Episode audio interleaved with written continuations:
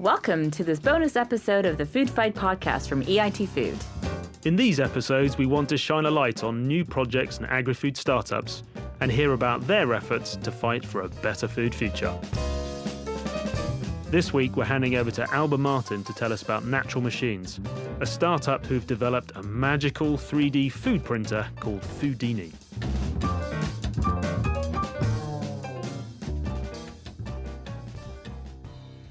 Hello, my name is Alba. I'm a food technologist of Natural Machines, and we are the manufacturers of Foodini. Foodini is a 3D food printer. And what does this mean?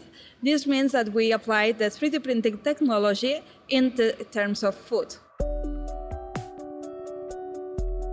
What we do is we create shapes layer by layer using some kind of material. In this case, what we use is food we use different kind of nozzle sizes, so that means that we have different kind of textures.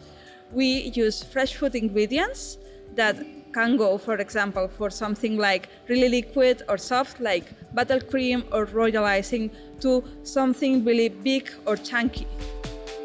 We create recipes. So what we try to do is taking the factory to the home. We believe that in the future we're going to be able to have this user more locally.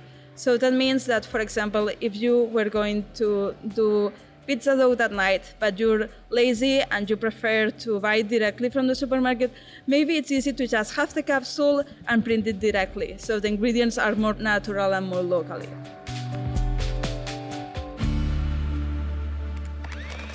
Our co founders, one of them was working in a vegan patisserie and they wanted to export that food to other parts of Europe. But they found out that shipping food is not that easy, and the cakes didn't arrive well to other positions. So they were thinking how we can make these cakes to arrive to that places without broken or anything. And they were thinking maybe they can create them themselves. And this was the idea of the concept. They were not thinking of using 3D food printing. They were thinking of a use case and 3D printing was a solution for it. Of course, there is a lot of people that see it, and the first thing, even if you're telling them this is food printing and it's fresh food, they look at us and say, but this is really edible, or how is it affecting the food? And it's like, okay, we are not doing anything to it. We know it is a really new concept, and people has to get used to it. But really, the only thing that we do is we have an capsule of a stainless steel that it's empty, and we press the ingredient through it to make a proper shape. So we are not doing anything to it. It can make people eat healthier.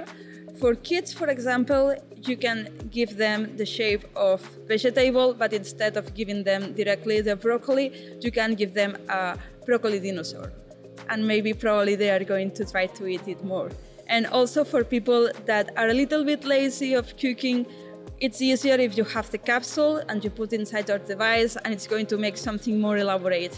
So we try to make things directly on your kitchen and try to avoid going much for the supermarket and buy something that is already prepared. We also allow people to use their own recipes, completely customization. That means that with the software that we have created, Foodini Creator, you're able to download pictures or even writing text or using a 3D models to print whatever you want to use. We are also concerned about food waste. So what we are trying to do is having some kind of vegetables or even the fish, the surimi, that a lot of people does not eat because it doesn't look nice. Taking all these kinds of food and making it in nicer shapes so they are going to be more willing to taste them. We have been to some schools and they really like it. For one side, because it's new technology, and of course, kids are really funny and are really amazed on how it works while printing. But also, having these kind of cool shapes allow us to at least taste it. And it's really important for kids to really taste the vegetables and start to knowing how they taste. In the future, we of course want to go to the final consumer, but we think that it's in the future because it has to cook. This version does not cook, it can heat up the capsules, So we're thinking more in restaurants and chocolatiers and pastisseries. So for making decorations or creating different kinds of dishes and also for automotion in order to not have the same person doing the same shape over and over and over again. You can just put the capsule inside, press print, and it's going to make six, ten pieces of the same kind of food composition. We're fighting for a world that uses more fresh food to go out of the factories and all the additive and start to use food more locally. So we believe that with this kind of technology, you're going to be able to use fresh food that is nearby you.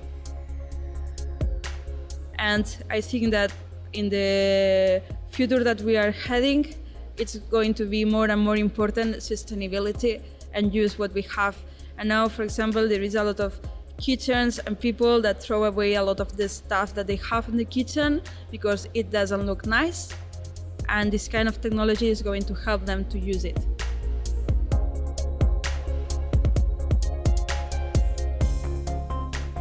Thanks for listening to this bonus episode of the Food Fight podcast. To find out more and to learn how you can get involved in the fight for a better food future, head over to eitfood.eu forward slash podcast.